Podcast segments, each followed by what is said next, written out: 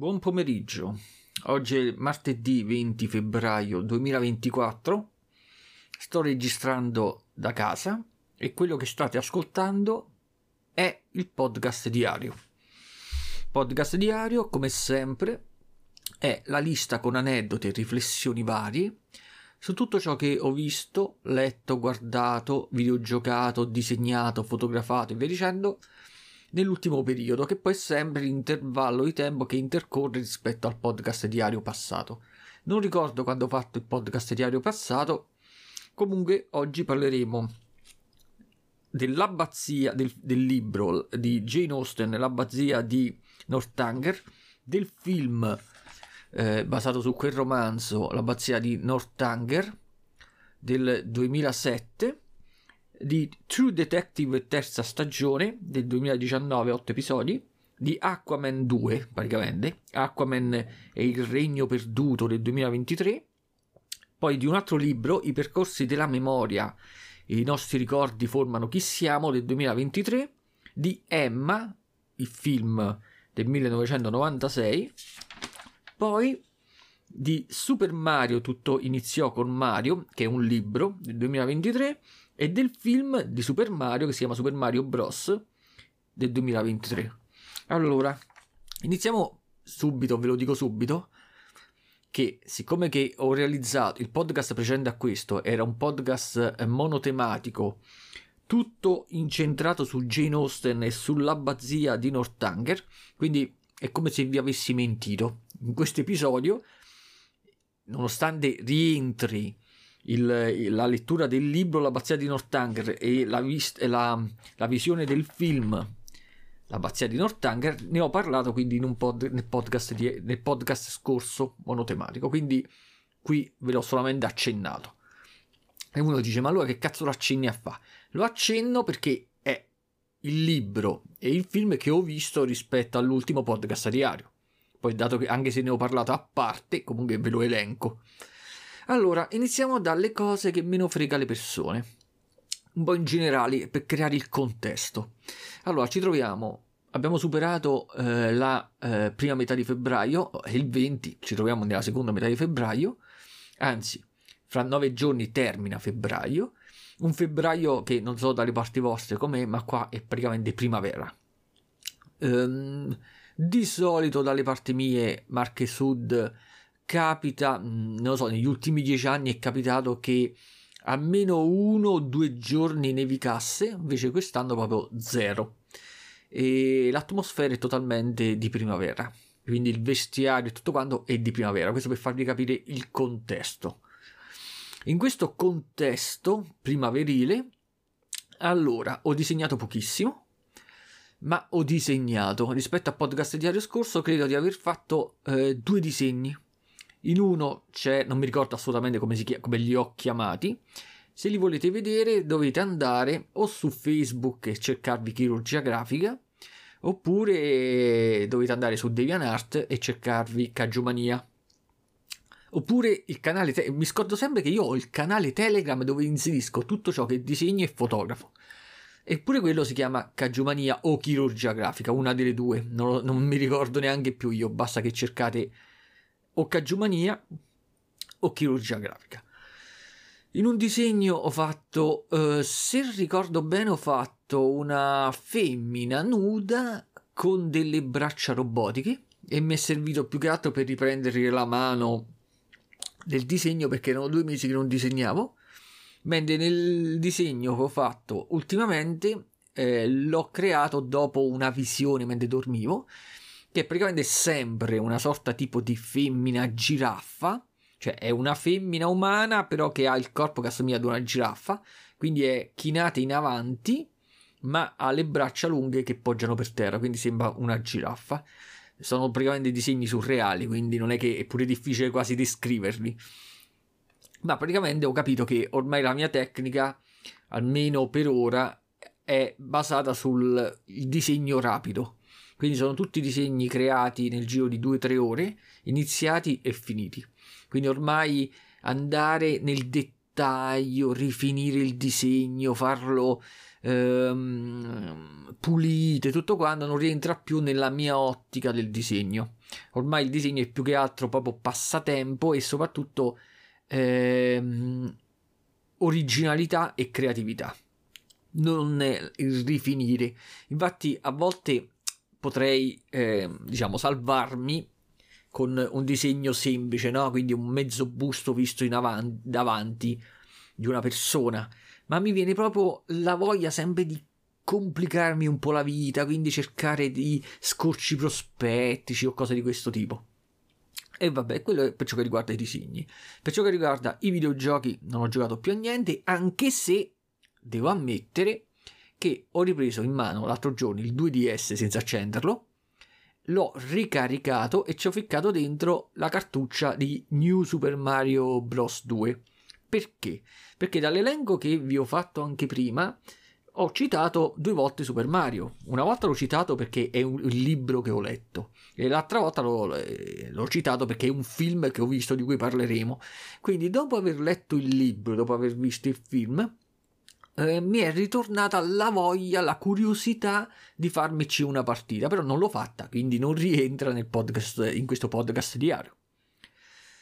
Però ultimamente, eh, sia per una mia amica eh, di Milano, sia per Irene, ho dovuto eh, rispolverare un po' di matematica e mi sono accorto, nel caso soprattutto di Irene, che per aiutarla a fare dei test logici di matematica, praticamente sarà che eh, li faccio senza l'ansia, perché non, non sono cose che riguardano me, quindi non devo superare io esami o cose del genere, quindi facendoli in tranquillità, mi sono accorto, mi sono ricordato del perché mi piaceva così tanto la matematica ai tempi delle, delle medie e delle superiori. Praticamente molto bene sono portato per la matematica. Ci stanno le persone che hanno il cervello fatto in modo che imparano velocemente le lingue, invece voi sapete che io con l'inglese zero assoluto non mi, cioè non riesco, o sbaglio la pronuncia, non riesco a ricordarmi le, le, cose, le regole, quindi dopo un po' mi scordo tutto. E, e, invece ci stanno delle persone più portate alla matematica. Quindi, per esempio, aiutando Irene a fare determinati test matematico-logici, mi rilassavo quasi. Quindi faccio rientrare questo concetto della matematica quasi nei videogiochi o comunque nelle giocate. Peccato però che in teoria uno che, uno che diciamo, me lo dico da solo, è portato più per la matematica e per le cose logiche dovrebbe dovrei essere avvantaggiato in ambito scacchista, in ambito degli scacchi. Invece lì perdo comunque. Quindi non so se gli scacchi in che cazzo di categoria li dovresti mettere. Comunque di sicuro gli scacchi si basano sulla pratica sull'intuizione, ma soprattutto sulla pratica. E siccome che io non pratico, lì. Eh. Perché ho ritirato in gioco gli scacchi? Perché oggi, mentre stavo facendo gli esercizi, stavo ripensando a, che mi stava ritornando la voglia di riprendere in mano la scacchiera. E magari um, di riprendere in mano anche il libro che ho sugli scacchi di Bob Fischer e di riprovare, diciamo, a rifare alcuni schemi che lui proponeva con la scacchiera proprio. Quindi io vedo il libro, ricreo sulla scacchiera i scacchi messi nella medesima posizione e poi cerco di risolvere i quesiti che quello poneva come esercizi. Questo forse lo farò in futuro. E, ehm, per ciò che riguarda eh, le foto, invece, ho fatto le classiche foto da strada, ma neanche tante. L'altro giorno mi sono, eh, rip- sono portato ehm, la macchinetta fotografica, quella che io ho adibito a foto in bianco e nero, ormai vecchia di 18-19 anni, me la sono portata al mercatino dell'antiquariato di Ascoli, non per venderla, ma per fare qualche foto al mercatino così e colà. E mi piace, inutile a dire, l'atmosfera ottenuta con quella cazzo di fotocamera con cui io scatto unicamente in bianco e nero e che poi ovviamente do una riaggiustata con Photoshop, mi creano una sensazione che mi piace. Fin quando quella sensazione permane, io continuerò a utilizzarla. Mentre per ciò che riguarda eh, foto di natura morta fatte con la, re, con la reflex, con la, le luci studiate e tutto quanto, ho scattato ovviamente qualche foterella alle, ai libri appena finiti perché ve l'ho detto un sacco di volte, quando io finisco a leggere un libro, scatto la foto al libro e poi lo metto su Instagram e ci faccio anche il tweet su Twitter o X come si chiama, come si chiama adesso. Quindi ho scattato diciamo le foto a, a questi due libri, quel, anzi a questi tre libri. Il libro quello là dell'abbazia di Northanger, il libro quello della memoria, i percorsi della memoria e proprio l'altro giorno il libro di Super Mario, poi, di cui poi parleremo. Mentre per ciò che riguarda la rielaborazione di foto vecchie ripescate per mantenermi allenato nel ritocco delle foto, ero indeciso l'altro giorno se ripescare foto ehm, di vari fotografi che mi sono state date nel tempo. Dando io ho totalmente totale carta bianca, quindi posso ripescare una foto data da uno dieci anni fa e, e, tranquillamente rielaborarla con lo stile di adesso e poi pubblicarla. Però, siccome che con il passare del tempo rielaborare le foto degli altri eh, mi dà sempre meno eh, soddisfazione, quindi una modella che ormai ha posato più di dieci anni fa con un fotografo che magari eh, neanche si riconosce più in quelle foto, cioè non, il prodotto ottenuto non è che mi, mi anche quando viene bene, non mi eh, ricarica di energia al 100%. Allora sono andato a ripescare una vecchia foto fatta da me e sono andato a ripescarne una che ho scattato ad Anna Maria nel 2019. Il problema, e l'ho pure fatta, l'ho trovata, l'ho fatta, l'ho rielaborata, lo, quella era una foto in teoria scartata ai tempi, quindi quando le ho scattato le foto nel 2019 ne ho pubblicate metti, mettiamo 4-5, le altre sono le scartate. Quindi sono andato a prendere una foto tra quelle scartate e l'ho rielaborata. Il risultato mi è piaciuto tantissimo, è uscita molto bene. Molto probabilmente ai tempi, quando l'ho scartata, non avevo le capacità attuali, oh, oh, eh, l'ispirazione attuale per ottenere lo stesso risultato di oggi. Questa, se ve la volete vedere, potete andare o su Instagram chiocciolina ritratti KJ o su Facebook eh, cercando chirurgia grafica o nelle varie parti dei pianarte e via dicendo, cercando sempre o chirurgia grafica o cagiomaria. Il problema di questa foto di Anna Maria qual è? Che praticamente ho dovuto praticamente quasi chiedere il permesso a Irene per poter ritoccare la foto di Anna Maria che era la mia ex e che questa foto quando gli l'ho scattata nel 2019 stavamo insieme.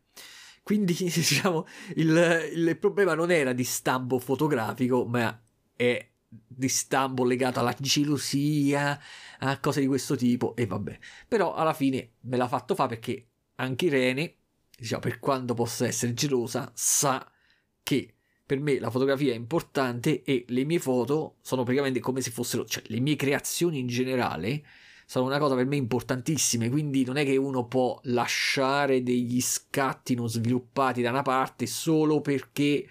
Eh, eh, poi sinceramente cioè, non, non, è che ci vedo niente di male. E, ehm, e quindi questo, quindi la foto è di Anna Maria del 2019, mo in futuro scatterò qualche altra foto, anche un po' per ricompensare la cosa. Adesso possiamo andare direttamente a parlare delle cose viste, lette e tutto quanto. Prima di iniziare, poi qualche curiosità, anzi, qualche, vi do due o tre curiosità. Prima curiosità, e sono tutte cazzate. Però, prima curiosità, prima di iniziare il podcast mi sono fatto la mia sessione d'accesso, me ne sono andato un po' sopra accesso e stavo per finire un fumetto. Mi mancavano 10 pagine. Se l'avessi finito l'avrei dovuto introdurre podcast, in questo podcast diario. Quindi praticamente per 10 pagine ho lasciato perdere. Comunque si, eh, sa, eh, sarà perché ne parlerò nel podcast diario prossimo, di Chiara di Notte, che era un fumetto che veniva pubblicato in Italia su Scorpio quando io ero piccolo. Scorpio era un contenitore di fumetti eh, che parla di una prostituta. Il tono è tra l'erotico e l'umoristico, che praticamente la protagonista è questa prostituta che ha un figlio piccolo, che, che è nato da uno stupro, però tutta l'atmosfera che si respira è di tipo umoristico, eh? quindi non è pesante. E, e, niente, io mi ricordo che questo fumetto lo leggevo su Scorpio mm, da adolescente e poi quando mi è venuto a trovare un mio amico, non ci pensavo più a sto fumetto. Era stessa, sulla stessa rivista dove io leggevo pure Cyber Six, per esempio, di cui ne abbiamo parlato in un podcast eh, passato. E quindi praticamente mi era venuto a trovare un mio amico a dicembre e mi ha portato una nuova raccolta eh, di Chiare di Notte. Io pensavo che, e, non, e ancora oggi non riesco a comprendere se questa raccolta nuova, uscita due o tre mesi fa, quindi in euro e tutto quanto, di Chiara di Notte contenga dei fumetti inediti o delle ristampe di quando ero piccolo io. Non sono uscito né cercando su Wikipedia, su Wikipedia, né cercando proprio in generale su internet a capire qui. Né leggendo sullo stesso fumetto, stessa, sulla stessa raccolta che mi ha dato lui, non compare la data di quando è stato creato il fumetto. Quindi, non, cioè, da un punto di vista logico non riesco a credere che un fumetto che venne creato nel 91 possa ancora uscire oggi nel 2024.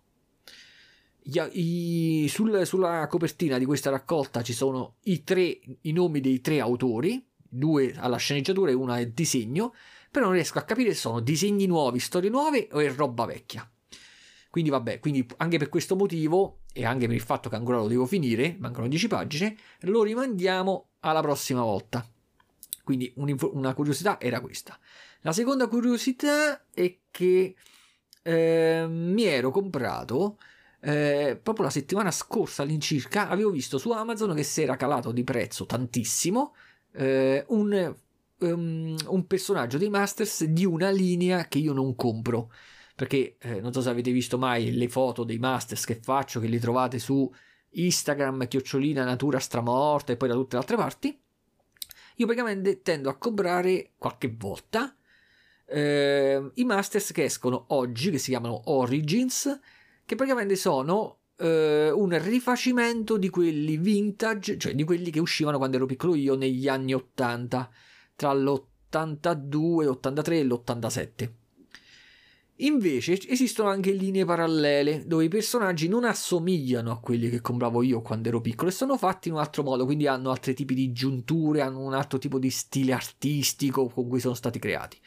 E io questi non li compro perché non hanno senso per me, perché non mi sviluppano nostalgia e poi non, eh, non mi piace neanche come hanno le, le giunture. Questa, se, quest'altra linea si chiama Masters eh, Revelation, che è la linea che si rifà al cartone animato, quello uscito su Netflix.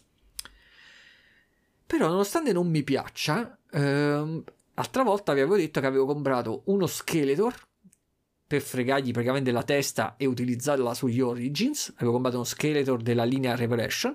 E poi praticamente avevo comprato un personaggio che si chiamava Chubed della linea sempre Revelation che praticamente come forma non c'entra niente con quello di quando ero piccolo io, che tra l'altro ho, che praticamente è un personaggio caratteristico perché ha due teste e ha metà corpo di un colore e metà corpo di un altro colore perché nella storia del fumetto e del cartone animato quelli erano due personaggi separati che erano stati per magia fusi insieme.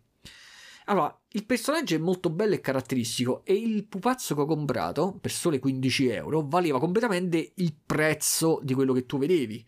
Proprio io quando l'ho aperto, è arrivato, l'ho aperto da, sulla scatola, il personaggio era proprio enorme, era proprio molto più grosso di un pupazzo della serie Origins. Poi capitava con eh, due mazze diverse, con uno scudo, con un'ascia, con le mani che si sostituivano, insomma, quindi per 15 euro lo valeva. Però c'erano due problemi. Il primo problema è che aveva un difetto sulla coscia destra, proprio il pupazzo arrivato a me aveva un difetto sulla coscia destra.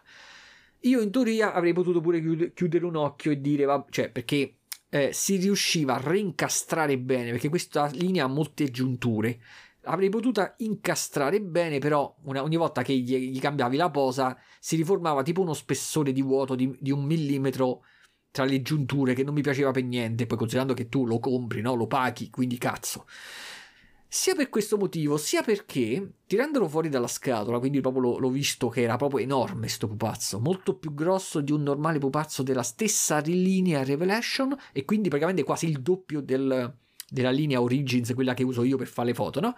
Proprio io ho preso un personaggio dei, degli Origins, il principe Adam, l'ho messo a fianco a questo e ho cercato di immaginarmi le possibili foto che avrei potuto fare per usarli nella medesima foto e praticamente alla fine le uniche foto che avrei potuto fare erano foto in cui, che ti so, dei personaggi, buoni avrebbero circondato sto mega mostro per abbatterlo. Oppure avrei potuto fare te uno o due foto in cui il personaggio questo stava da solo, però era, era chiaro che il numero delle foto potenziali da poter fare erano troppo poche. Poi ho visto le armi che capitavano, lo scudo, le mazze, tutto quanto, erano belle, ma incompatibili con i personaggi che già avevo, e poi non, avendo questo personaggio una, una forma mostruosa, no? già ve l'ho detto, con due teste e tutto quanto, le stesse armi, anche se erano le sue, mi stonavano. Perché non, avrei, cioè, non riesco a dare un senso al fatto che un mostro abbia lì la pistola, era capitata la pistola. Cioè, non mi, non, praticamente non mi scattava l'intuizione per poterlo utilizzare nelle foto. Sommato al fatto che aveva un difetto sulla coscia, praticamente ho rimesso tutto dentro al pacco e l'ho ridato indietro, ho, ho fatto il reso di Amazon. E poi nel giro di un giorno eh, già mi aveva ridato i soldi. E, e poi mi sono comprato tutta un'altra cosa, mi sono comprato un giubbino di jeans perché quest'anno mi sono fissato, mi è ritornata la voglia dei giubbetti di jeans. L'ultimo che avevo l'ho dato io una decina d'anni fa, che era enorme poi so, mi sono dimagrito, quindi praticamente che cazzo ci facevo? E gli ho detto a mamma, vedi se conosci qualcuno che, che può, perché io ho le cose tutte tenute bene, pure persino i vestiti. Quindi quello era praticamente non aveva nessun difetto. Se trovi qualcuno a cui gli piace, regalaglielo. E quest'anno mi era ritornata la voglia di sti cazzo di giubbetti di jeans. Ho visto che andando in giro per il mercato ancora non si trovano per i maschi almeno dalle parti mie. Allora ho detto, oh, mo, ridando indietro sto pupazzo di Masters, ci aggiungo un po' di soldi e me lo compro su Amazon. E, e quindi ho trasformato Tubed in un giubbetto di jeans. Ecco, la magia, la magia. Un'altra curiosità che è accaduta in quest'ultimo periodo è che mi sono comprato sempre su Amazon eh, i micro, che non è che ha senso per il podcast, eh perché non, non, li utilizzerò mai per farci una puntata podcast, però mi sono comprato i microfonini wireless, quindi senza fili lavalier o come cazzo si chiamano eh, ho trovato una bella um, offerta, ma poi manco era un'offerta, nel senso che è quello il prezzo, dato che su Amazon ce ne stanno una marea di questi microfoni, quindi sei tu che devi capire quello che vuoi, cioè quello che lo vende, facciamo caso, a 40 euro e te ne capita uno solo, quello che te lo vende, come ho fatto io, a 21 euro e te ne capitano addirittura due. Allora alla fine mi sono comprato questo, l'ho provati.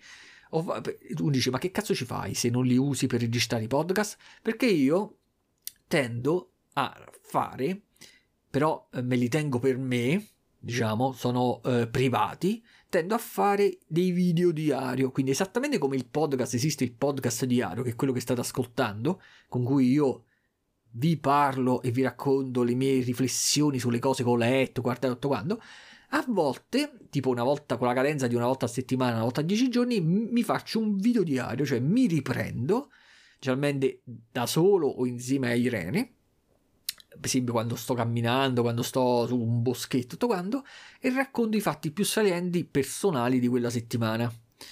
E mi piace perché sono già due anni che li faccio, quindi io pe- e sono quasi meglio delle foto. Dato che a me piace rivedermi le foto, tipo perché io ve l'ho detto, no? io le foto che faccio, quelle in mezzo alla strada, le, class- le metto dentro delle directory divise per mese e per anno. Quindi io, mo stiamo a febbraio 2024, mi facciamo caso, mi voglio vedere il febbraio 2014 vado sul computer, apro la cartelletta febbraio 2014 e mi vedo quelle due o tre foto che ho messo e mi ricordo come andavo vestito.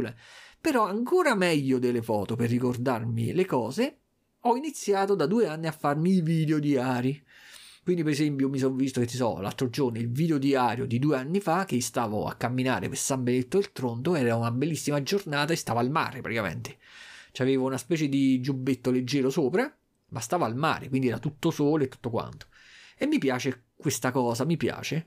Quindi, e poi uno dice, vabbè, ma non ti occupa un sacco di spazio sta roba? Sì, ma ho trovato un escamotage. Sta roba occupa un sacco di spazio, uno non si può tenere sti video dentro al computer.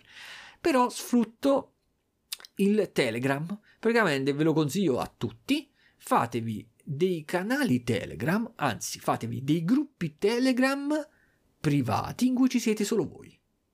O al limite ci siete voi e la persona che vuole, con cui volete far vedere eh, i cazzi vostri praticamente, e lì mettete i video.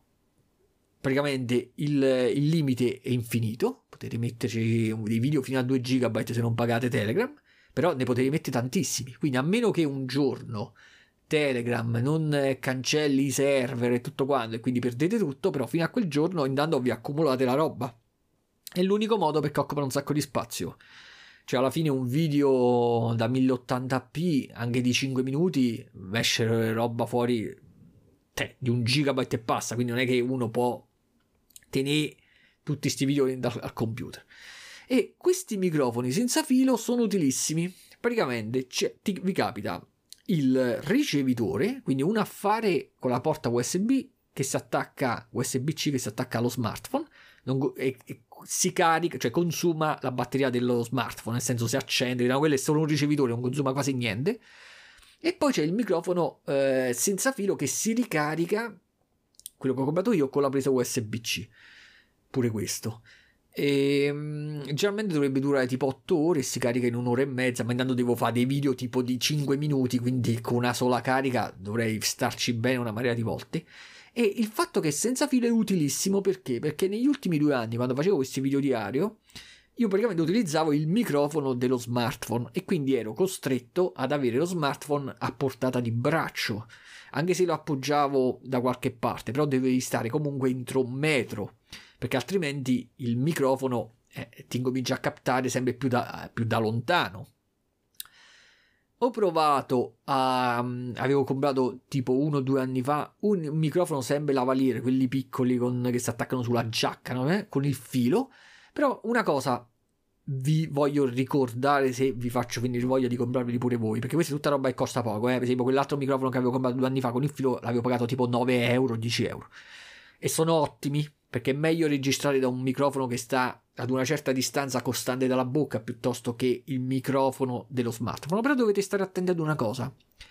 La maggior parte degli smartphone, io compro Android, quindi la maggior parte degli smartphone Android, non so l'iPhone se fa lo stesso, ehm, con l'applicazione di base regist- che usate per scattare le foto e registrare i video, generalmente non sono compatibili i microfoni esterni. A volte sì, nella maggior parte delle volte no. Per esempio, io ho un Motorola e non funziona il microfono esterno. Io me ne sono accorto due o tre anni fa, dopo un sacco di registrazioni. Quindi, io, per esempio, facevo partire la registrazione del, del video, met- ci attaccavo un microfono col filo, mi mettevo tipo a 5 metri di distanza poi quando però andavo a rivedere il video io sentivo l'audio, ma perché l'audio non era del microfono che tenevo in mano, ma era il, uh, registrato con il microfono dello smartphone, quindi si sentiva a distanza, acquoso, no? Come se stessi tipo qui dentro ad una caverna, perché stavo registrando a distanza.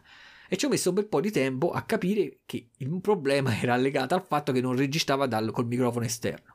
Per ovviare a questo problema dovete andarvi a scaricare le applicazioni che permettono il microfono esterno per poter fare la stessa cosa che già fa il, micro, il, vostro smartphone di, col, con l'applicazione di base.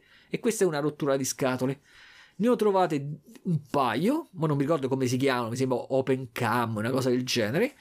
E purtroppo dovete installare quelle e abilitare nelle opzioni la possibilità di usare il microfono esterno. Però vi dico che con il microfono esterno potete sbizzarrirvi molto di più perché invece di stare a, a, registrare i video dove vi si vede sempre la faccia o al massimo a mezzo busto con il microfono esterno soprattutto quello senza filo potete piazzare la telecamera da una parte prendere, riprendere un po' di paesaggio e andarvi a mettere a 5 metri dallo smartphone, magari 5 metri saranno pure tanti perché se diventate piccoli, però vi mettete per esempio a 3 metri dallo smartphone regist- e parlando dentro a questi microfoni si sentirà benissimo. A me ne sono capitati due, le ho già provati due o tre volte con Irene e gusto un sacco perché possiamo, posso stare, eh, posso registrare il, il video anche mentre cammino e sto distante da Irene. Quindi, per esempio, Irene magari sta in fondo a destra, io cammino e sto a metà strada a sinistra e, e le nostre voci si verranno registrate allo stesso volume perfettamente. Quindi, a meno che non mi si rompano, le 21 euro se, sono, se le sono completamente guadagnate. E vabbè, questa è la novità, però ovviamente quando io registrerò il podcast, i miei podcast, li registro o da casa con un microfono fatto bene o quando sto in mezza strada con il registratorino cinese, quindi io non andrò mai a usare questi per registrare un podcast che voi ascoltate. Però, ah, no, giusto. Ah, un'altra novità.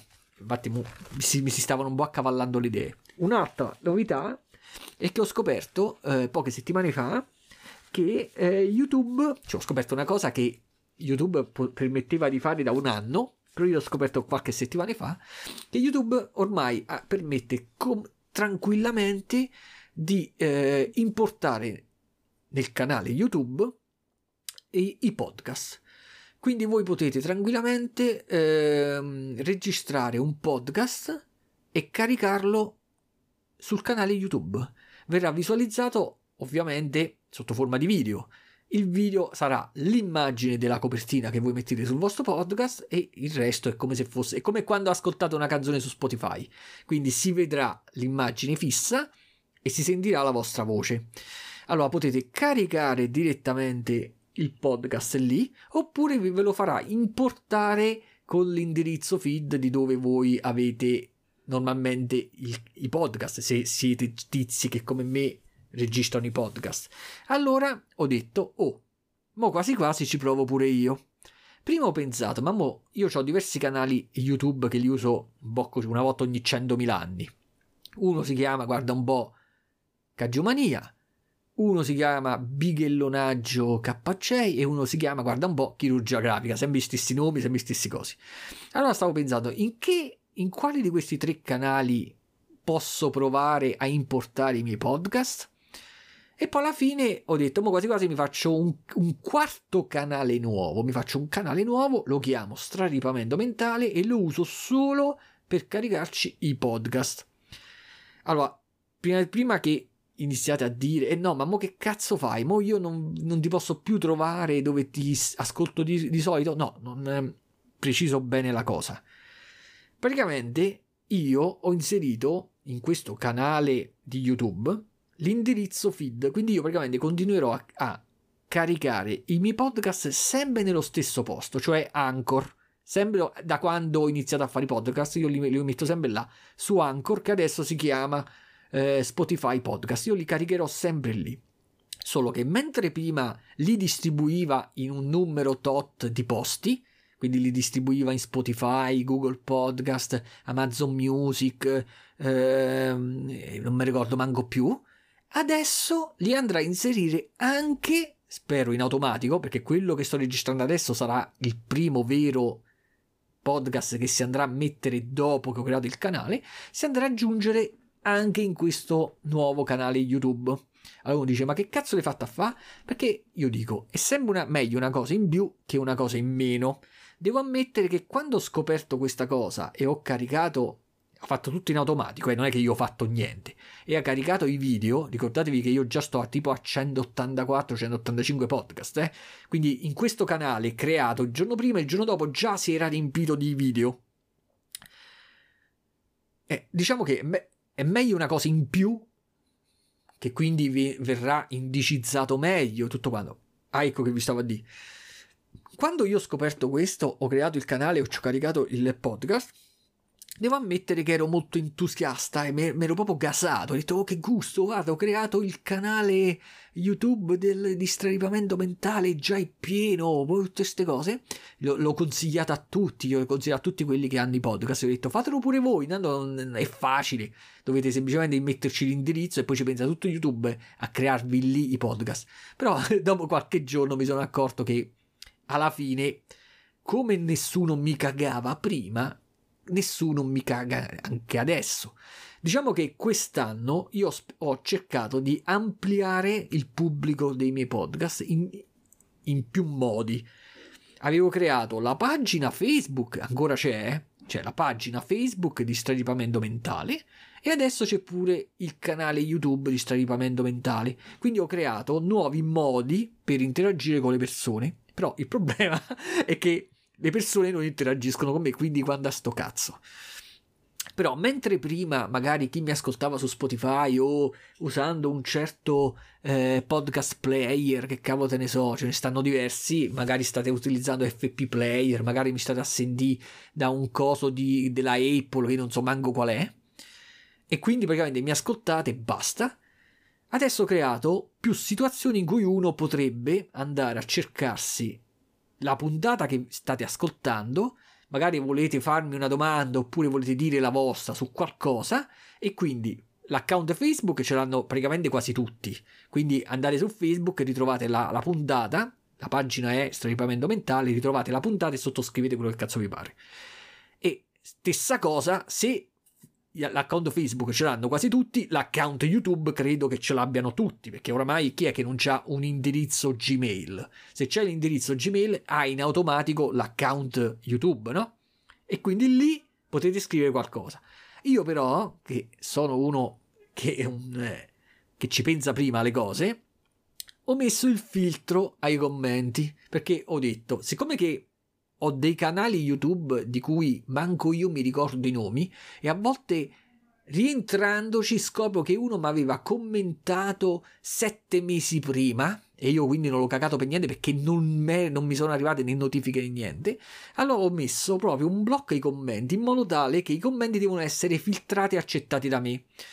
In questo modo mi paro il culo nel caso in cui uno venga a rompere i coglioni perché cioè, a fini che non interagisco con nessuno ma quando interagisco infatti già era, ho letto il commento di uno che ha scritto una frase senza senso eh, sotto al, alla puntata podcast in cui parlavo del film con Jennifer Lawrence quello fidanzato in affitto sto tizio ha scritto una frase tipo eh, sarà puttana sarà tua sorella una cosa di questo tipo.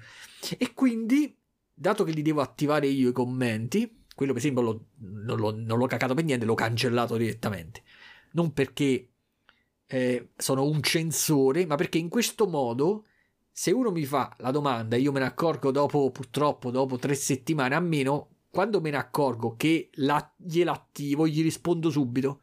Altrimenti niente, perché la cosa peggiore che si vede, per esempio, sotto ai video di YouTube è quando vedi che uno fa una domanda però il, eh, il, tizio del canale non se lo caga per niente, che è pure logico, perché cioè, non è che è logico, diciamo che pure, eh, si può pure capire la cosa, quando uno ha 700.000 iscritti e tutti fanno domande, uno non è che si può mettere là a rispondere a tutti, però è sempre, eh, come posso dire, quel tocco di classe in più se invece lo fa, se invece lo facesse ovviamente a domande normali e tutto quanto, senza insulti, perché non è che me ne frega tanto di insulti, ma mi rompi i coglioni la perdita di tempo di sta dietro a una testa di cazzo, capito? Più che altro, diciamo. E vabbè, quindi le novità sono queste, sono tutte novità che ve le dico, ve le ho dette già così, un po' così. Adesso andiamo più a parlare delle nostre cose. Allora, vi ho detto che l'abbazia di Northanger, sia il libro che il film ci ho fatto un podcast monotematico a parte, quindi saltiamolo, però rientrerebbe in questo podcast diario. Poi andiamo a parlare di... Ehm, andiamo in ordine? No, vabbè dai, parliamo prima dei libri che ho letto. Oltre il libro che vi ho appena citato, ho letto libri, il libro I percorsi della memoria, sottotitolo I nostri ricordi formano chi siamo, un libro del 2023 di una neuroscienziata Gisella Vetere, che poi sono andato pure a cercarmi le foto su internet, è pure belletta. E questo libro parla di diverse cose, mi sono pure fatto un piccolo elenco dei macro capitoli, la meccanica dei ricordi, molteplici tipi di memorie, le memorie difettose, la memoria invadente gli inganni della memoria, vabbè, l'argomento è quello. Praticamente più che altro si analizza soprattutto il cervello e come il cervello gestisce la memoria. Quindi non è una memoria di tipo filosofico, stiamo parlando proprio scritto proprio da una neuroscienziata. Uno dice: Ma perché ti sei letto sto libro? Allora, io vi ho sempre consigliato nel tempo di dare sempre un'occhiata alle edicole perché escono delle collezioni di libri interessanti, costose ma interessanti ma costose purtroppo. Però che cosa fanno quelli per attirare l'attenzione? Il primo numero generalmente almeno una volta costava un euro. A uno dice cazzo, per un euro un libro generalmente con la copertina rigida ben rilegato, io me lo piglio. Poi di solito c'era il secondo numero che magari costava 5 euro e uno magari si pigliava pure il secondo numero se gli piaceva il primo. E poi vabbè, poi quando incominciavano a salire i prezzi, uno diceva ah, vaffanculo. Quello che una volta era un euro, poi è diventato 2 euro. E purtroppo già stiamo nella fase, nella terza fase, in cui quelli ormai sono diventati 3 euro. Li scrivono 2,99 euro, 2 euro grosso e 99 microscopico, ma sempre 2,99 euro sono 3 euro. E stiamo già alla fase 3 euro. Andando in edicola avevo visto sto libro e per 3 euro io, dato che mi piace tantissimo il concetto di memoria, anche se mi piace più a livello quasi momenti filosofico, cioè conosciamo diversi concetti della memoria, abbiamo fatto diverse riflessioni sulla memoria che se uno, una persona senza memoria praticamente perde l'identità. Non so come possa avere una coscienza senza la memoria. La memoria è fondamentale. Quindi abbiamo fatto nel tempo, quando dico abbiamo intendo io sui podcast, eh, diverse riflessioni sul concetto della memoria, i ricordi e tutto quanto. Quindi ero attratto da questo libro e me lo sono comprato e me lo sono letto.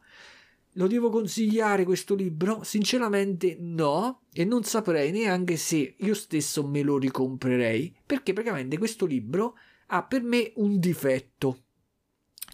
Ed è un difetto che eh, lo riscontriamo in molti altri libri di saggistica. E il difetto è semplice, è lo stile, cioè anzi neanche lo stile, è proprio il um, come è stato impostato il libro proprio. Quindi è una scelta che ha fatto questa Gisella Vetere sin dall'inizio, a monte di tutto, come, come impostare il libro. Allora io sono dell'idea che se io sono uno che vuole studiare l'argomento cervello e quindi come il cervello gestisce la memoria in maniera dettagliata, perché sto all'università, ci devo fare degli esami o comunque voglio studiare l'argomento bene perché io voglio capire bene questa cosa, non mi vado a comprare un libro di 3 euro de- all'edicola. Mi compro un libro di testo universitario o comunque un libro dove l'argomento viene sviscerato in maniera chiara, precisa e affidabile perché so che poi è lì che io devo studiare. Ma se io vado in un'edicola io vorrei, e come un libro del genere, io vorrei una specie di libro scritto con lo stile alla Piero Angela, lo stile alla Luciano De Crescenzo, cioè qualcosa di scorrevole che mi tratti l'argomento in maniera semplificata, però che, però, eh, come posso dire, che mm, mi evidenzi comunque le cose interessanti, le, co- le curiosità sull'argomento, come il, che so, la rivista Focus, questi qua, no? È la stessa cosa di quando uno eh, gira con, fa zapping con i canali del telecom- con il telecomando sulla televisione, becca il documentario. Allora, se io becco il documentario e mi incuriosisce perché sto, mi stai parlando di qualcosa di tipo, che ti so, i buchi neri dello, nello spazio. Se io ti sento parlare e mi entri troppo nello specifico, io cambio canale perché non è il momento mo- per starmi a sentire queste cose perché ti ho trovato in maniera casuale mentre mi sto rilassando. Quindi, mentre se tu me, le, me, lo, me lo, tratti in maniera più semplificata, non, non più semplificata nel senso che mi spari le cazzate, ma semplicemente mi semplifichi la parte tecnica per evidenziarmi la parte della curiosità, no? le, le, curiosità, gli aneddoti, quello con cui io potrei parlare con un mio amico mentre cammino, mentre posso parlare, che ti so, con una ragazza mentre sto a mangiare in pizzeria. Non mi puoi entrare nello specifico, no? Perché che cazzo è? E purtroppo questo libro è una via di mezzo tra i due estremi e a me le vie di mezzo mi hanno fatto sempre cagare. Quindi, quando io ho letto il libro, tutta la prima metà mi sono proprio rotti i coglioni, mi ero proprio annoiato perché capivo che se avessi voluto comprendere al 100% quello che stavo leggendo è inutile, dovevo prendermi o un blocchetto notice e segnarmi le cose, oppure dovevo rileggermi almeno due volte i paragrafi.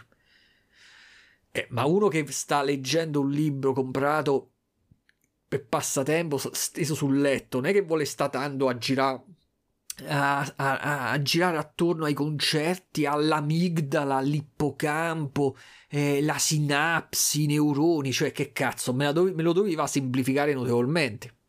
Per fortuna, quando mi stavo proprio pendendo, quando stavo dicendo che cazzo, un... era meglio che non lo compravo, è partita la seconda parte del libro dove si riprende notevolmente ed è la parte quella in cui inizia, come vi ho letto prima, il capitolo per esempio delle memorie difettose e poi pure la memoria invadente, via dicendo, ossia i casi clinici, ossia le persone che avevano un, eh, una gestione della memoria alterata. Quindi chi aveva deficit, chi aveva proprio problematiche eh, come i malati di Alzheimer, questi qua, che praticamente, a parte dico questi qua, Secondo il libro, già dopo i 50 anni i neuroni, i neuroni incominciano a perdere di efficienza per tutti, quindi siamo tutti destinati a perdere con il tempo ehm, l'efficienza nel, della memoria.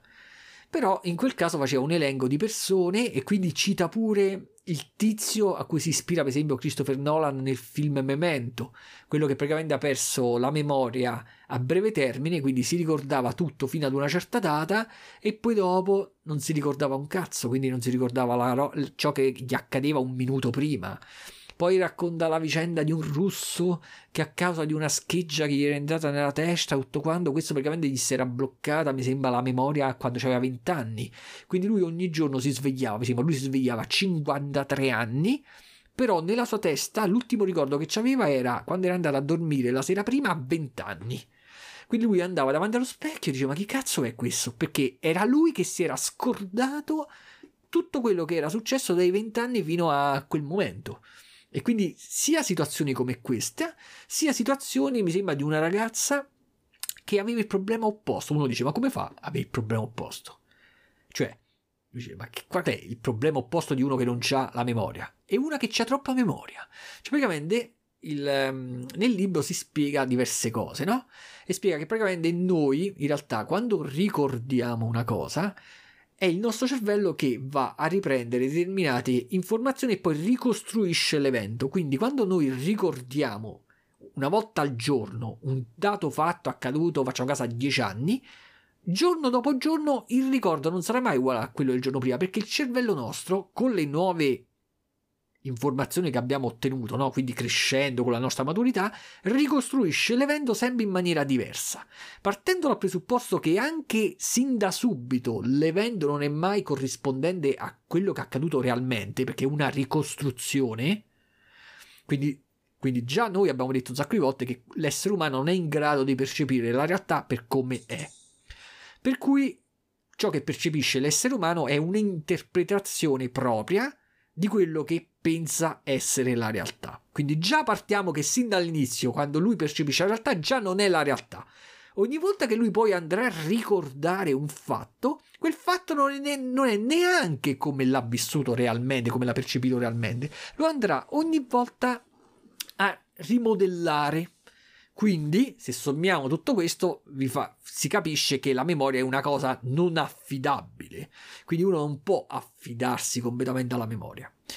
In più, eh, secondo quello che dice questa qua, praticamente l'essere umano, dato che non è che ha una capacità tale da immagazzinare tutti i dati accaduti, tutti i ricordi in generale, allora c'è una sorta di filtro che elimina le cose inutili.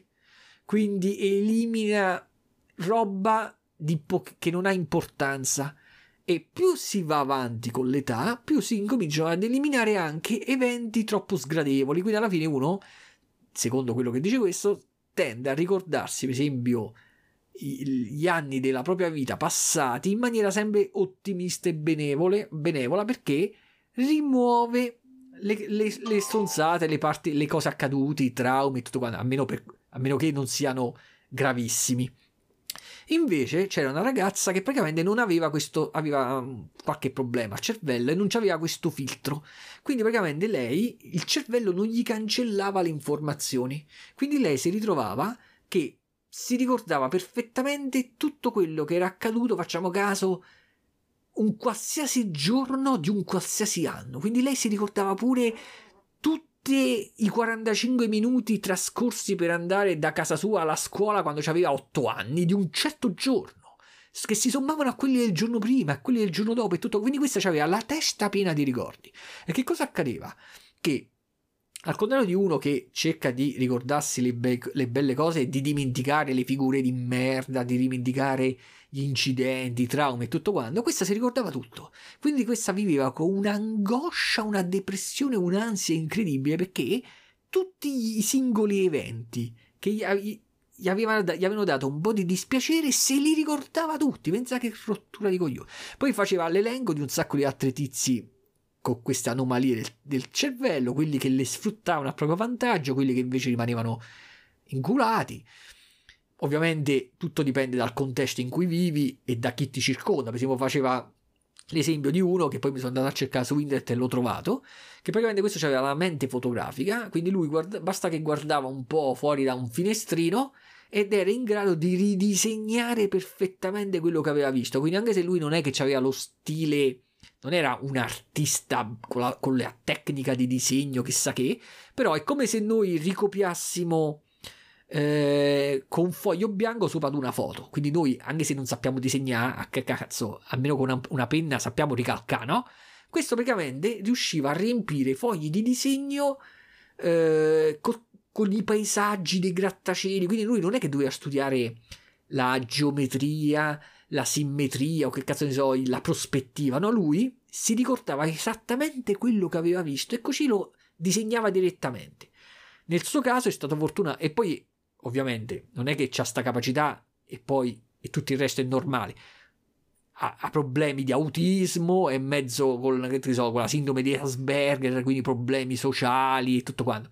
Però i, i, la famiglia, compresa la sorella, ha sfruttato questa sua caratteristica e ha spinto per farlo diventare famoso e farlo diventare un artista. Tanto che questo ha le opere mostrate perennemente in una galleria, non so, di New York, non so dove cazzo è. Quindi lui, in questo caso, si è, si è sfruttata la, questa anomalia a proprio vantaggio. Invece ci sono altri in altre parti del mondo che si, tenuti, si sono tenuti, eh, la, diciamo, tra virgolette, la stranezza. Non solo non l'hanno sfruttata, ovviamente non, non sono stati aiutati, ma in più hanno eh, una sorta di handicap per altre cose, no? Sempre con la solita teoria dell'equilibrio che se c'hai più da una parte ti cala da un'altra parte una qualità e vabbè. E quindi questo, quindi nella seconda parte del libro compaiono svariate cose interessanti, diversi aneddoti che almeno diciamo hanno risollevato la qualità del libro. Ripeto come si chiama. I percorsi della memoria, i nostri e il titolo. Sottotitolo i nostri ricordi formano chi siamo di Gisella Vetere. Se volete andarvi a vedere la copertina di sto cazzo di libro, andate su chiocciolina mentre leggo di Instagram, perché io ficco là tutti i libri che leggo, cioè scatto la foto e poi li metto là. E questo è un libro. L'altro libro che ho letto, che l'ho finito proprio l'altro giorno, è Super Mario Sottotitolo Tutto iniziò con Mario, sempre questo il 2023, pure questo a 3 euro, 2,99 euro, sempre in edicola. È uscito contemporaneamente a quell'altro, quindi prima ho comprato quell'altro, poi l'ho letto, poi sono andato in edicola e gli ho detto, oh, ce l'hai ancora eh, quello di Super Mario? Quindi ho detto, eh madonna che ce l'ho, che cazzo se lo compro? e quindi anche se era passato un mese, ce l'aveva ancora là dentro e me l'ha dato e me lo sono comprato e me lo sono letto. Allora, tu, uno mi dice, ma allora che cavolo ti sei comprato a fare quest'altro di Super Mario? Allora, ammetto una cosa, ammetto che io non sono eh, un, stato mai un vero fan della Nintendo. Anche se io praticamente ho iniziato a trafficare con i videogiochi e i computer da piccolo, dal 1982 io già giocavo con Commodore 64. Però io il versante Nintendo non l'ho mai cagato di striscio fino a un certo punto. Quindi nell'era 8 bit io giocavo col Come 64, quindi quando era uscito il Nintendo 8 bit io né ce l'avevo né conoscevo nessuno che ce l'avesse. Anzi no, neanche questo è vero. Quando facevo le medie, ma ormai quando facevo le medie ormai eh, stavano già uscendo i 16 bit, quindi ho conosciuto uno che aveva il Nintendo quando ormai stava verso la fine, diciamo. Devo ammettere e quindi ho giocato sempre, io ho avuto sempre la filosofia eh, di giocata che per me ora è, è sballata, però per l'epoca mi gustava quando ero piccolo, meglio avere tantissimi giochi, anche se di qualità inferiore, piuttosto che pochissimi, anche se di qualità superiore. Perché? Perché i giochi in cartuccia te li dovevi comprare e li pagavi più di 100.000 lire. Che cazzo gli dà un bambino 100.000 lire? Mentre eh, i giochi come Stand 4 tra pirateria e tutto quanto te ne procuravi a bizzeffe, cioè potevi andare veramente in un'edicola e, compar- e comprarti delle compilation in musica, in musica sulle cassette che tra l'altro erano le musicassette, cioè nel senso se tu ti compravi una musicassetta vergine e gliela davi a uno che aveva due registratori, quello era in grado di registrarti un gioco del Come 64. Pirateria totale. Però alla fine, anche se c'erano dei giochi belli per il Come 64, è inutile a dire c'era una notevole differenza rispetto alla qualità dei giochi Nintendo, perché all'epoca non lo capivo, cioè lo intuivo, ma non avevo chiarezza su questo concetto. Invece oggi so che la Nintendo ci teneva moltissimo a realizzare giochi eh, che garantivano una certa qualità. Invece i giochi come 64 magari iniziavi, poi a parte che, che cazzo li finiva, ce n'avevo così tanti che ba- inserivi il gioco, perdevi e toglievi il gioco e passavi un altro, manco stavi là a cercare di superare più di tanto il livello. Questo accade quando uno ha troppa roba. Poi l'era 16 bit, io ho avuto il Commodore Amiga, quindi avevo l'Amiga, quindi io giocavo con i giochi Amiga e in quel periodo se proprio dovevi, avessi dovuto comprarmi una console avrei preferito il Mega Drive. Quindi io il Nintendo l'ho sempre ehm, evitato, non, poi non, in, quelle, in quel periodo non mi piacevano proprio i giochi alla Nintendo, colorati, fumettosi, con i personaggi carini, a me piaceva molto di più la roba alla Mega Drive dove tu pigliavi Golden Axe, i barbari, Altered Beast, la gente che si trasformava. Non mi piaceva la roba Nintendo. Quando è che ho, visto, ho avuto per la prima volta un Nintendo dentro casa? Tramite mio fratello, quando si compra il GameCube, quindi figuriamoci. Il GameCube era un 30, no, era un 128 bit. Quindi figuriamoci, da 8 bit a 128 bit. E poi manco ci giocavo col GameCube dentro casa io. Figuriamoci. Mentre quando una decina d'anni fa all'incirca mi comprai il 2 3DS, cioè mi comprai il 3DS in due forme diverse, una a conchiglia e una con la forma del 2DS, è stesso, è lo stesso cosa comunque, ho iniziato ad apprezzare un po' meglio la filosofia Nintendo. Quando a quel punto sei vecchio e non te ne frega più niente di, di, prendere il, il barbaro di prendere il, il tizio di, di, della navicella, ma ti gusta di più il gameplay, ti comincia a piacere più, apprezzi la qualità del gameplay, ti accorgi che un gioco tipo Super Mario aveva noti- notevolissime qualità. Io l'ho scoperto da vecchio, ma molta gente l'ha scoperta, l'ha scoperto quando uscì, perché Super Mario uscì nel 1985, quindi quando io stavo giocando come 64 già da tre anni uno che aveva il Nintendo poteva comprarsi Super Mario e, se, e Super Mario Bros. E se l'è comprato perché è stato il gioco più venduto della Nintendo, tanto che piazzò 40,2 milioni di pezzi. Quindi, mentre io lo schifavo, 40,2 milioni di tizi ci, se l'erano comprati. Poi considerando che magari in ogni famiglia ci stanno due o tre bambini, gli amici, chissà quanta gente ci giocava, mentre io no. E vabbè. Allora, vabbè, allora ho detto, vabbè, mo mi voglio leggere sto libro, voglio conoscere bene la storia di Mario. Perché poi successivamente ho recuperato qualche Mario Bros. Però non riuscivo a capire, dato che ne sono usciti una marea, non riuscivo a comprendere quello che veniva prima, quello che veniva dopo, quale conveniva giocare, qual era il migliore, il peggiore, tutto quanto. Quindi, comprandomi questo libro mi hanno fatto dato che si congeda sulla storia della creazione del personaggio di Mario e soprattutto nei primi giochi, me lo sono letto e mi è gustato, pieno di aneddoti e via dicendo.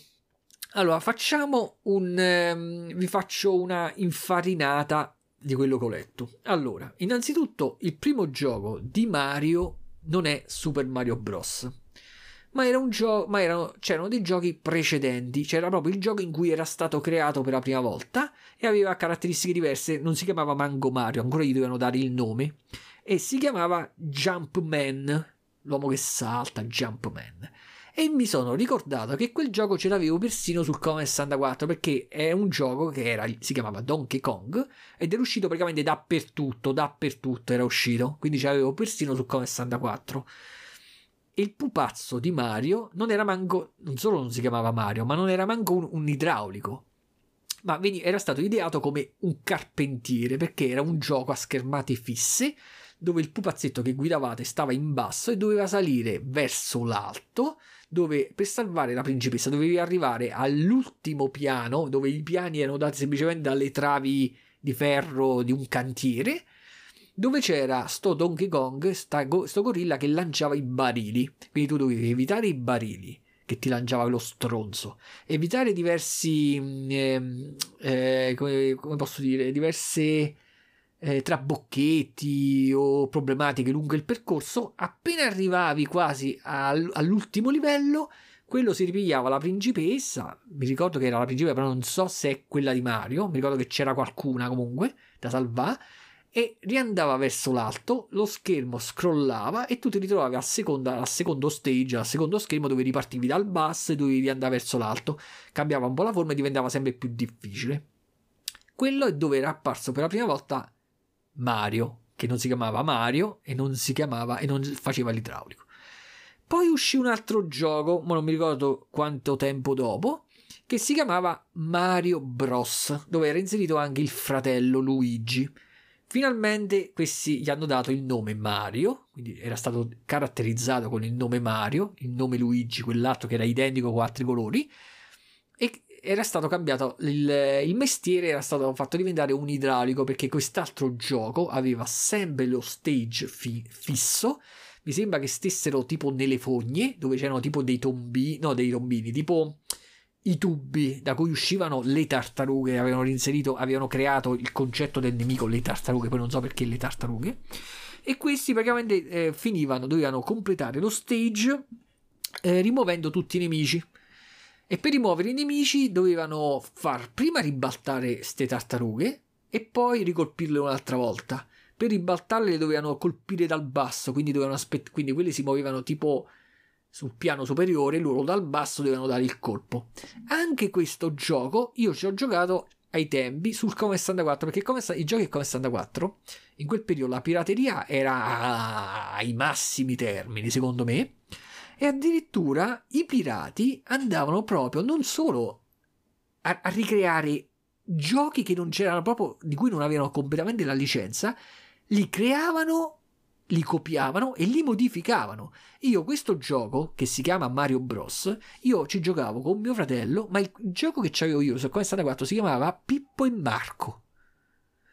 Quindi erano i, i programmatori pirata erano riusciti pure a cambiare la schermata dove ci stavano i nomi e avevano messo Pippo e Marco.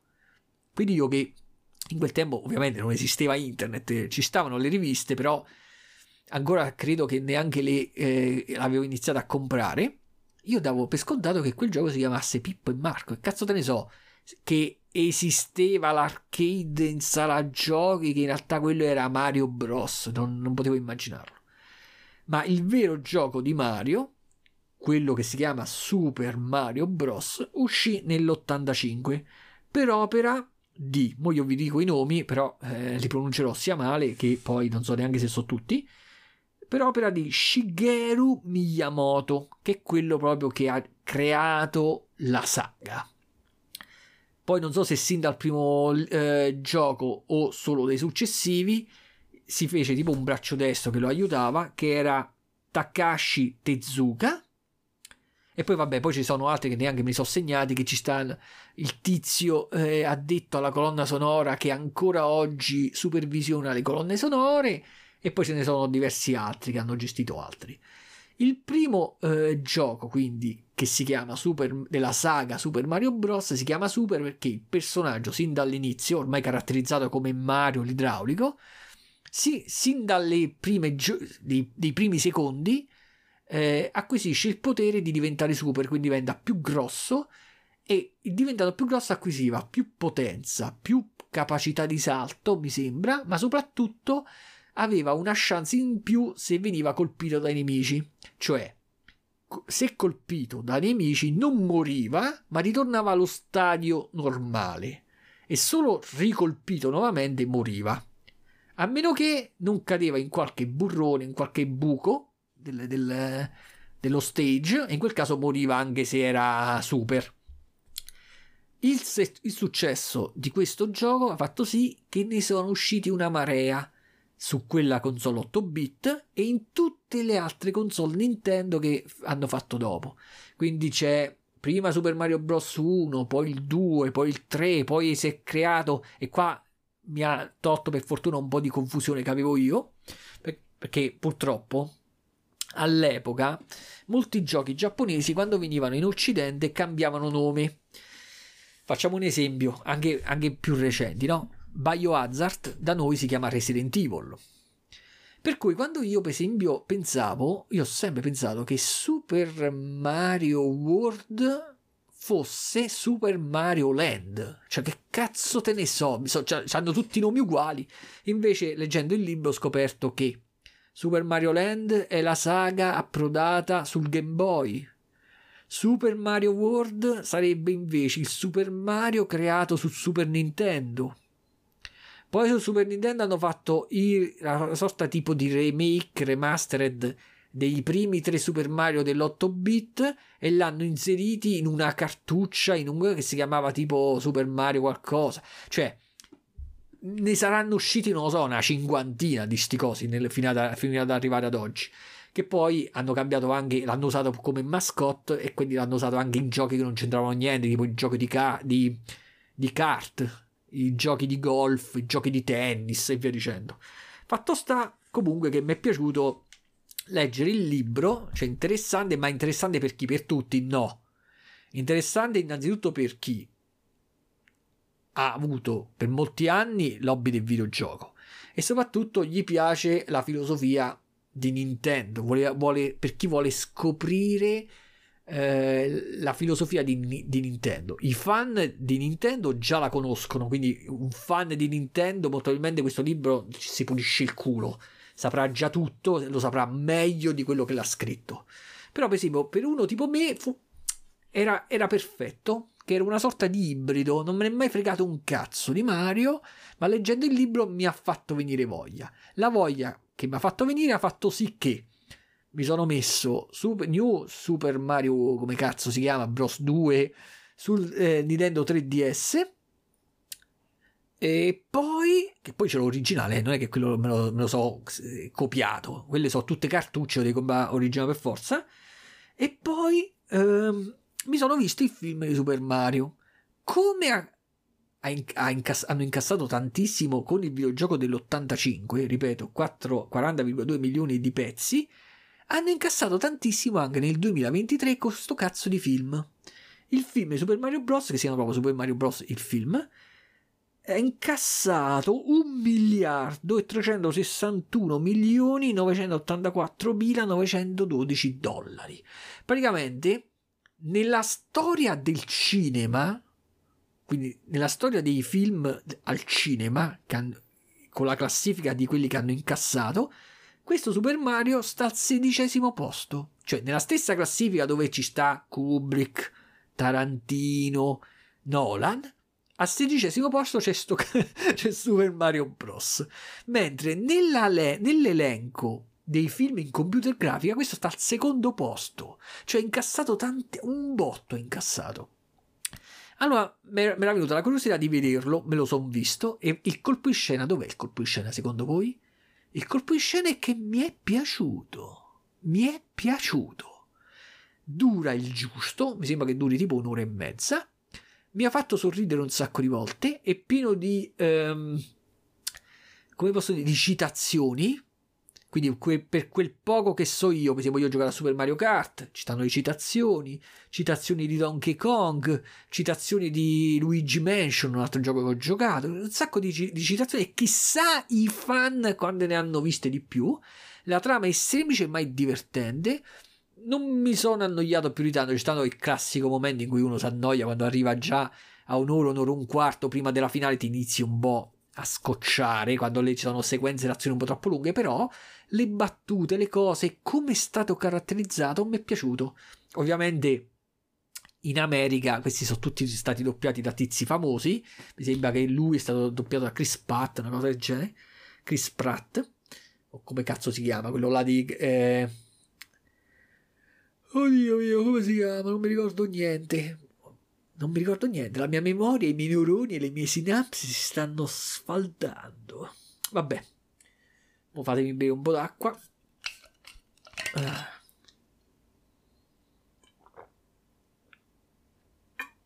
La qualità di, della, della computer grafica è molto alta. Loro sono ovviamente tutti personaggi fumettosi, deformer e via dicendo, però sono molto solidi.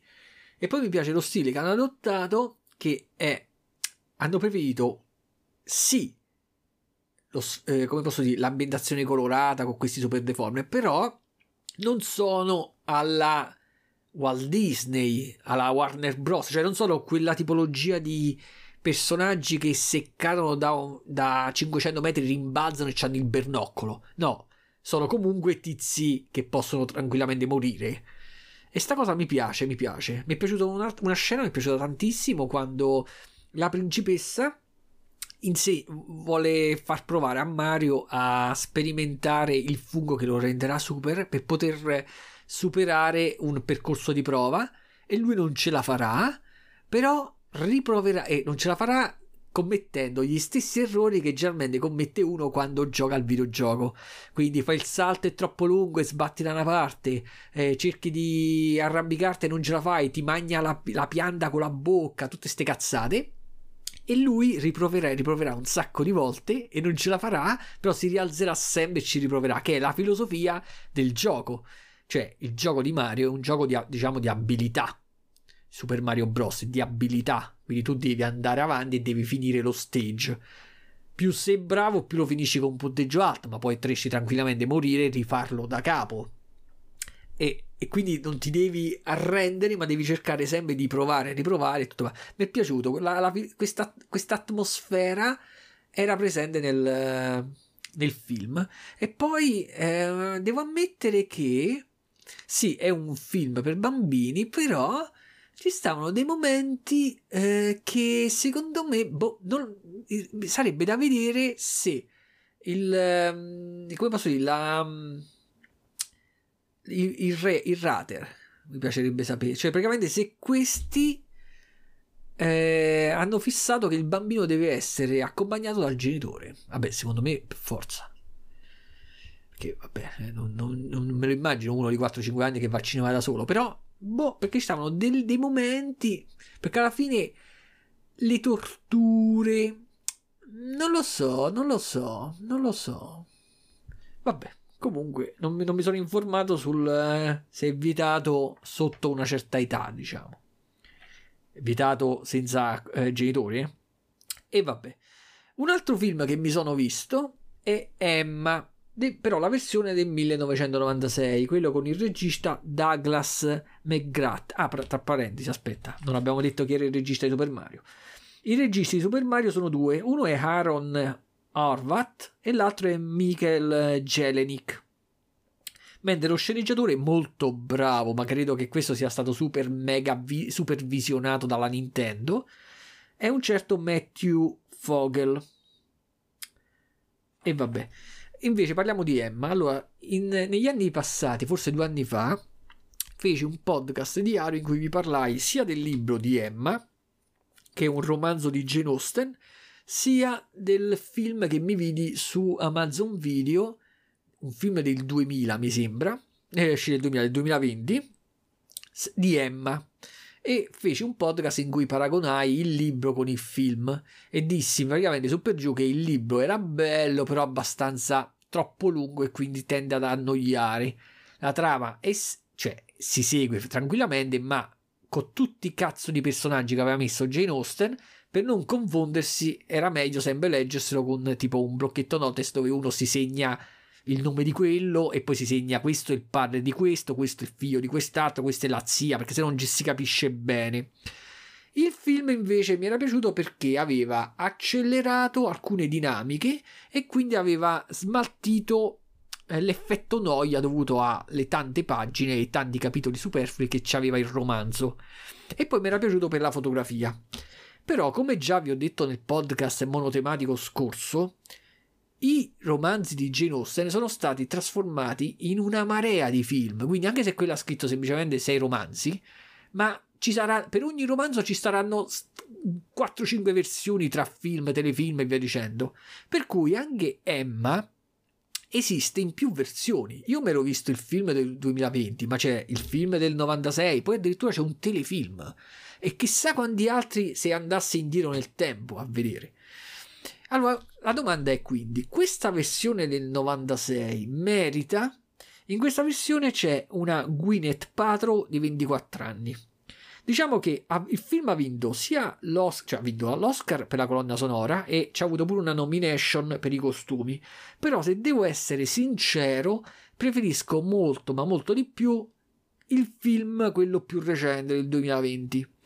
Perché eh, questo è, diciamo, così pari pari al romanzo che ne ha mantenuto la noia. E soprattutto mi sono, mi sono domandato se una persona che non ha letto il romanzo, vedendo questo film, capisca perfettamente alcune dinamiche. E, se, e secondo me, per come è stata uh, creata la sceneggiatura nel film, la caratterizzazione di molti personaggi ne ha risentito e non si riesce a secondo me non, non, si è dato abbastanza spessore a determinati personaggi rispetto al libro. E quindi ehm, alcune situazioni, e stiamo parlando sempre di un, di un ehm, per chi non sa di cosa sto parlando, stiamo parlando sempre di un romanzo di Jane Austen, quindi parliamo sempre di tizi eh, benestanti, eh, quasi nobili, quindi che non hanno problema di soldi, e tutte le, le trame ruotano sempre in, intorno a possibili matrimoni e via dicendo. In, in particolare in questo eh, romanzo Emma, la protagonista è una ragazza che vive con il padre. E il padre vabbè, è caratterizzato in un certo modo che eh, ha sempre paura di stare male, cose del genere, quindi anche semplicemente per andare a, a, mangia- a fare una cena a casa di, invitata a casa dei vicini sembra chissà che cazzo sta facendo. E lei che non ha problemi né di soldi né di niente ha ehm, lobby di far conoscere tra loro le persone e spingerle a formare le coppie. Quindi era riuscita a far sposare la sua governante con uno e adesso provava a far sposare la, la sua amica con un altro. Tutte le cazzate così. A volte ce la va, a volte no. Quindi diciamo la trama non è chissà cosa. Però devo ammettere che lo, scri- lo stile di scrittura di Jane Austen la rende sempre piacevole alla lettura. La controparte a film, in questo caso, invece, eredita i difetti del romanzo senza però riuscire ad aggiungere dei pregi. Quindi, per esempio, personaggi che dovevano avere più spessore, che servivano per comprendere meglio certe, ripeto, dinamiche, non gli sono stati dati il, il, il giusto minutaggio, anche perché il film come è stato fatto, già dura due ore. Invece quello del 2020 era stato sfoltito da, di alcune parti, era stato tipo viva, eh, vivacizzato e accelerato, per cui aveva avuto maggiore possibilità di caratterizzare meglio tutti i personaggi in gioco. E quindi niente, quindi questo senza infamia, senza lode, proprio sinceramente. Quindi, se, quindi ricapitolando, volete non avete mai letto il romanzo di Emma e però siete curiosi di sapere la trama, andatevi a vedere il film del 2020 oppure leggetevi il libro. Adesso parliamo di altre due cose e poi stop. Parliamo di True Detective e poi di Aquaman.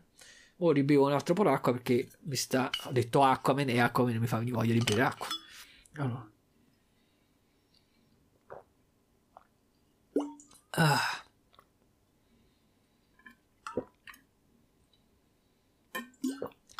Allora, parliamo di True Detective. Molti anni fa, non mi sono segnato neanche quando, vidi un telefilm che era, mi ricordo, di otto episodi e si chiamava True Detective. Lo vidi e mi era piaciuto un sacco. Grazie al fatto che erano solo otto episodi, quel telefilm io me lo sono visto 3-4 volte nel tempo e l'ho consigliato a tutti. Mi piaceva per diversi motivi. Mi piaceva per l'atmosfera che si respirava, per come erano caratterizzati i due protagonisti e soprattutto perché ci stava Alessandra Daddario, un'attrice che compariva in questo film nuda e cazzo mi sarò rivisto la scena almeno cento volte e vabbè quindi mi era piaciuto.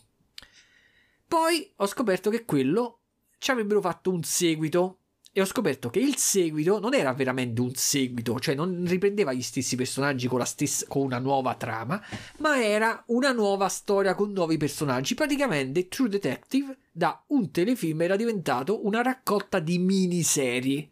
Quindi True Detective, la prima stagione, quella che vi ho appena detto, è una miniserie di otto, di otto episodi. Quindi è come se voi vi, vi vedeste un film diviso in otto parti di otto ore. La seconda stagione, quindi è un'altra miniserie con altri personaggi che stavano in un altro posto.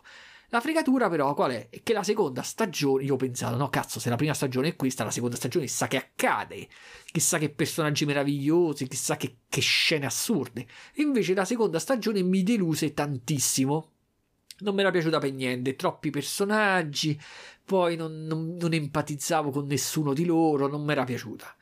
E a quel punto, quando uscì la terza stagione, quella di cui vi parlerò oggi, che è uscita nel 2019, io non, mi sono informato un po' sulla tipologia di, di storia, quando praticamente avevo letto che il protagonista era un... Eh, un vecchio negro con l'Alzheimer. Praticamente ho detto, ma che non la vedo per niente. E infatti non l'ho mai, non l'ho vista. Fino ad arrivare a un mese fa, anzi, ma neanche a qualche settimana fa, quando incominciò a, usci- a circolare la voce della nuova stagione, la quarta dove praticamente c'era addirittura Jodie Foster.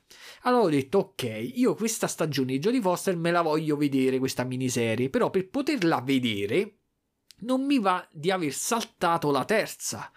Allora ho detto, prima mi vedo la terza e poi più in là mi vedrò quella con Jodie Foster che è la quarta. Quella di cui vi parlo oggi quindi è la terza. Un'altra miniserie con un altro protagonista, con nuovi altri protagonisti, con una storia che inizia e finisce in otto episodi. Quindi anche in questo caso è come se fosse un film diviso in otto parti. Allora, in più, di cosa parla questa stagione che avevo snobbato quando era uscita? Parla praticamente di due detective, intanto le, non so se avevo specificato, True Detective sono sempre storie in cui i protagonisti sono dei detective o comunque sono dei tri- al massimo sono anche dei thriller, quindi praticamente c'è un fatto che incuriosisce lo spettatore il fatto è gestito o dalla parte dei poliziotti, quindi nel caso della prima stagione della terza stagione, nella seconda mi sembra che c'erano o dei poliziotti corrotti o, o, dei criminali, quindi di solito viene gestito dalla parte opposta, quindi è tipo una sorta di thriller. Vabbè, comunque si è capito, la, gli argomenti sono questi, non, sono, non è un telefilm fantasy o di fantascienza, roba che riguarda faccende crude, cose di questo tipo, omicidi, droga, cose di questo tipo. Allora, la caratteristica di questa terza stagione è che la, c'è un fatto dove investigano i protagonisti che sono due detective e la storia si dipana in tre periodi diversi, il 1980, il 1990 e il 2015, il, che era praticamente il presente base del 2015. Cioè, quindi noi diciamo, il presente del telefilm è ambientato nel 2015. In questo presente i detective sono vecchi, non, hanno, non sono riusciti ancora a risolvere il caso cui, per cui indagarono sia negli anni 90 che negli anni 80 e ancora sono ossessionati da questo caso. E il, il, diciamo, quello che è proprio il protagonista soffre di memoria d'Alzheimer quindi non riesce neanche a ricordare bene tutti i fatti, però sa che vuole assolutamente concludere il caso. Allora, il caso qual è? Il caso avvenne nel 1980 quando un, eh, il padre di due bambini stava aggiustando sua, il motore della sua macchina eh, tipo in giardino davanti alla sua casa. I bambini gli chiedono se possono andare, i bambini sarebbero un maschio e una femmina, due fratelli. Gli chiedono se possono andare a giocare insieme a un loro amico e lui gli dice mentre sta là a costruire, ad aggiustare il motore, ok andate ma ritornate prima del tramonto. State qua prima che fa buio verso le 5, una cosa del genere. Poi, ovviamente, la storia deve essere... Ecco, eh, e praticamente i figli non ritornano e il padre chiama la polizia e qui inizia l'indagine.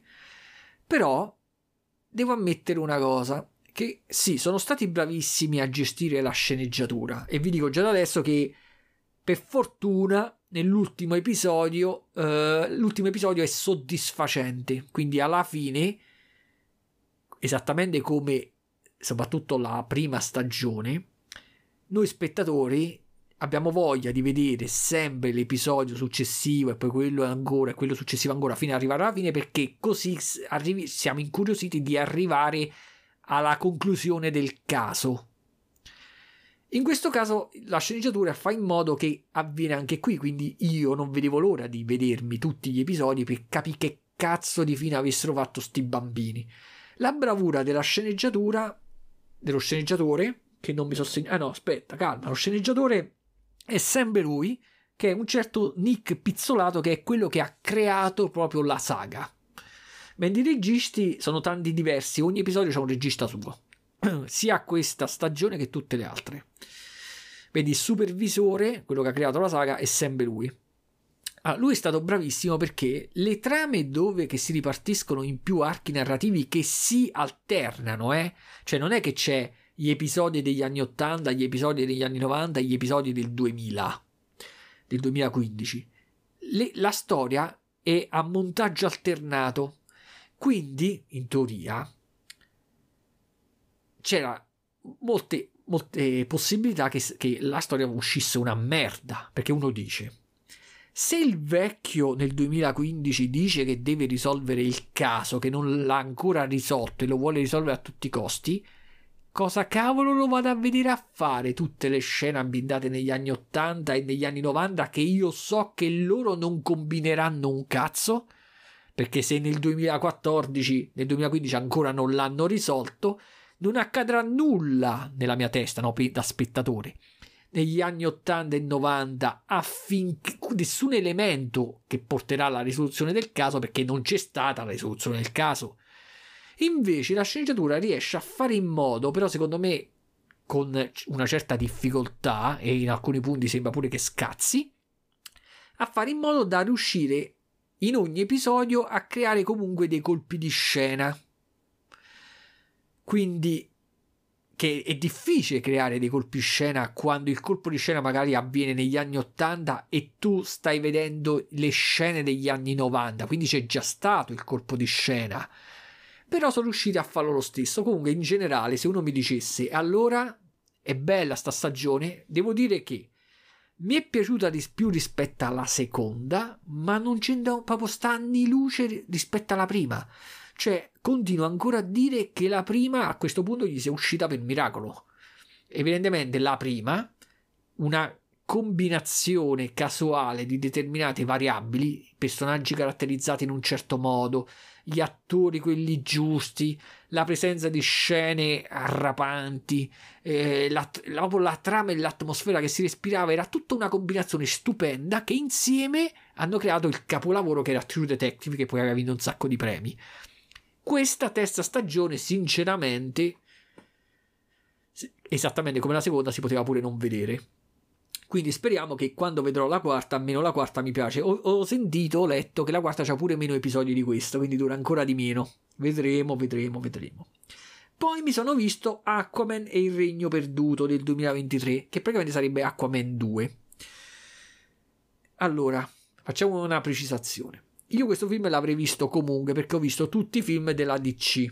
Della DC, eh, come cazzo si chiama? L'universo, DC, della DC Universe, una cosa del genere, vabbè. di tutti i film della DC che ho visto, gli unici che si salvano e che mi sono piaciuti tantissimo sono quelli gestiti da Zack Snyder. L'ho detto un sacco di volte.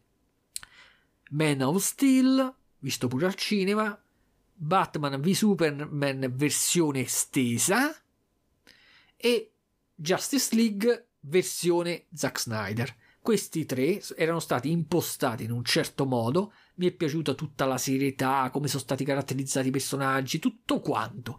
Ce l'ho addirittura ce l'ho in Blu-ray e ogni tanto me li rivedo.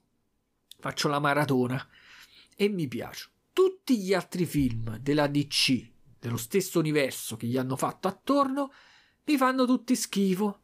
I due Wonder Woman, i due Aquaman, il film di Flash, i due Shazam, poi che cazzo, il um, Black Adam, mi fanno tutti cagare. Non molto di più dei film Marvel, perché pure i film Marvel, specialmente quelli usciti negli ultimi anni, fanno schifo comunque. Quindi tutti mi fanno cagare. È una grossa rottura di coglioni. Però che facevo? Non vedevo Aquaman 2. Poi c'era pure un mio conoscente che su Facebook mi ha detto dai, mo non vedo l'ora di vedere cosa ne pensi quando ti vedrai Aquaman 2 che fa un sacco schifo. E che devo pensare? Devo pe- penso le stesse cose di tutti i film di questo genere. Fa schifo. Ma non fa schifo solamente a me per questa volta, perché di solito solo a me fanno schifo, a tutti invece, non lo so, è oro colato.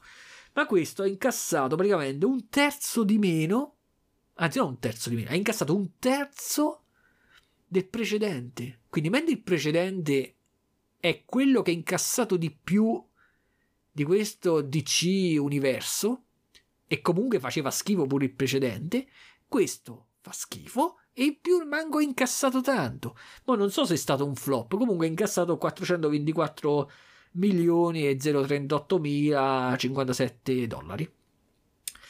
Il regista è lo, stes- è lo, stesso del precedente, quindi se il regista è lo stesso del precedente, tutte uguali al precedente, figuriamoci come poteva piacermi. Però nonostante ciò dico che era meglio il precedente. E lo stesso quindi di Aquaman che ha fatto anche Fast and Furious 7, che ha fatto la saga del ehm, il primo episodio dell'Enigmista, poi non so se ne ha fatti anche altri, ma di sicuro ha fatto il primo. E anche ha fatto i due film, quelli dei, di Conjuring, di cui avevo parlato in un podcast diario passato, quelli dell'orrore.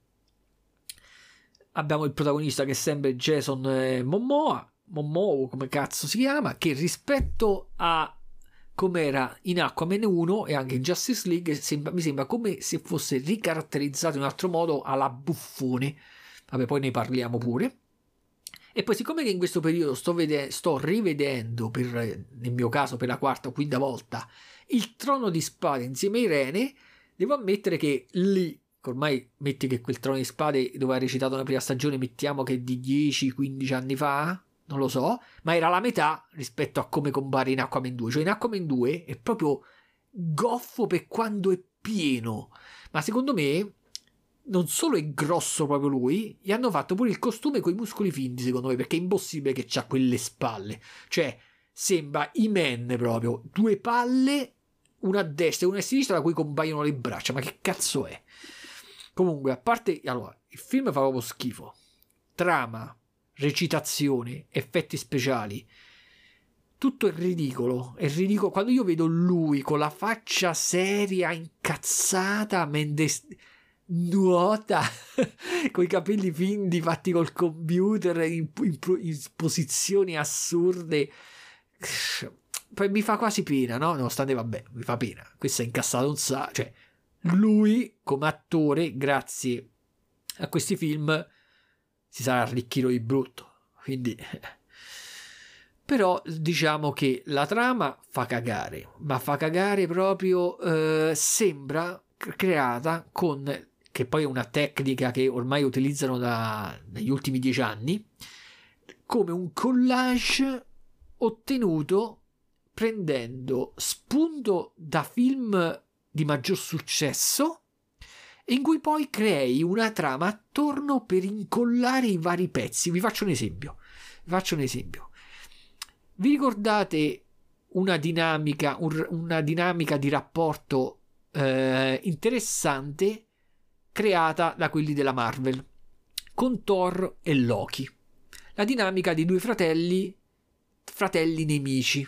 A volte si combattono, a volte si aiutano, poi non si fidano, quella dinamica, no?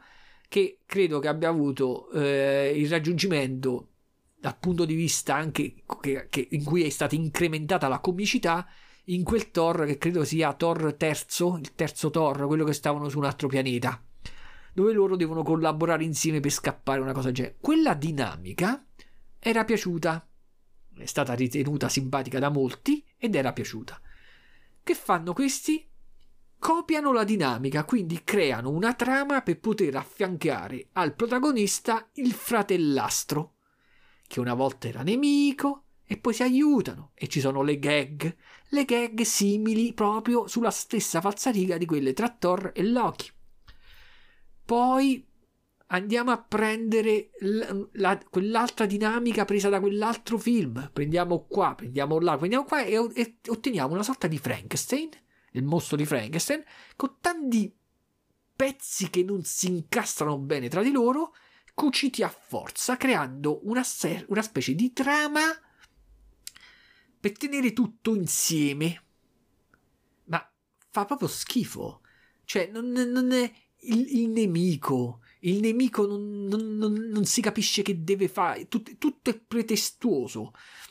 Il nemico eh, deve distruggere la terra. Ma il nemico è un essere umano, quindi per quale motivo dovrebbe distruggere la Terra? Ah, ecco, allora facciamo che il nemico è posseduto da un'entità demoniaca che sta da una parte. Poi alla fine, alla fine si arriva a questa entità demoniaca. Il combattimento dura 30 secondi. Cioè, semplicemente, spoiler, lancio la, il tridente e ammazzo l'entità demoniaca. Ehm, come facciamo a far ridere? Creiamo un sacco di dinamiche e prendiamo, creiamo un sacco di situazioni comiche, stupide e prendiamo la caratteristica ormai che l'ha inventata addirittura Guerre Stellari, ma mica dico quello di Mo, io dico proprio quello di quando ero piccolo degli anni 70. Infarciamo la storia piena di pupazzi simpatici. Ovviamente qui non puoi usare i pupazzi, allora qui eh, tipo Yoda, questi qua fatti di pezza o non so come cazzo erano. Allora facciamo tutti in computer grafica.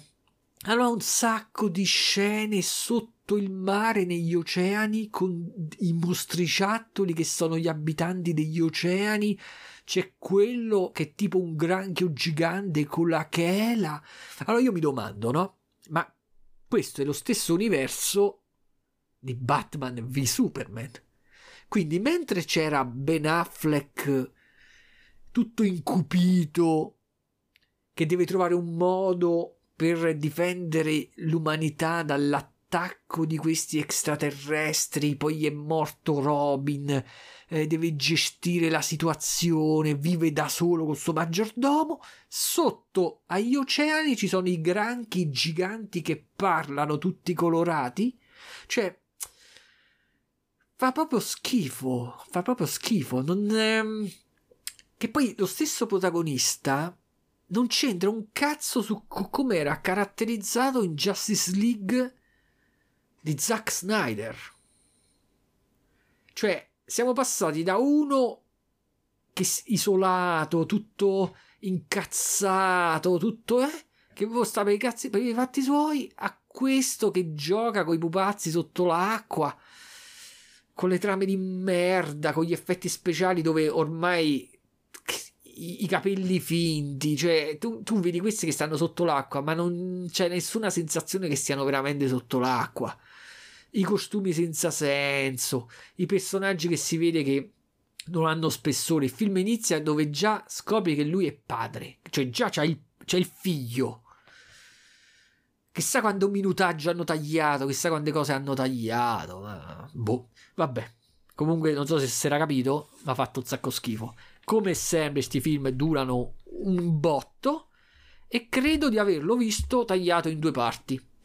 È arrivato un momento in cui mi stavo così rompendo le palle mentre lo stavo vedendo che ho detto guarda me ne vado a dormire, domani ripiglio da mezz'ora prima così almeno gli presto la giusta attenzione perché se continuo a vedere pure con un occhio aperto, un occhio finto, un occhio finto, un occhio chiuso, già fa schifo E dopo praticamente... Eh, allora praticamente mm, l'ho diviso in due parti.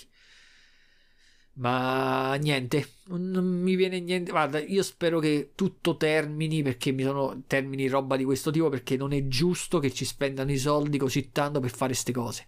E ho letto proprio in questi giorni che è uscito al cinema Madame Web del mondo di Spider-Man prodotto dalla Sony che fa ancora più schifo di questo. E per me, insomma, come possa far più schifo di questo? Cioè, io spero che almeno lì, che almeno le protagoniste sono delle femmine, almeno, cazzo, ci sarà qualche scena gustosa da vedere con i costumi attillati. Ma intanto quando si mettono i costumi non sono loro, sono personaggi fatti in 3D, quindi quando a sto cazzo. Vabbè, gente, io vi saluto e niente. Ci sentiamo alla prossima e quando sarà. Ciao ciao. Música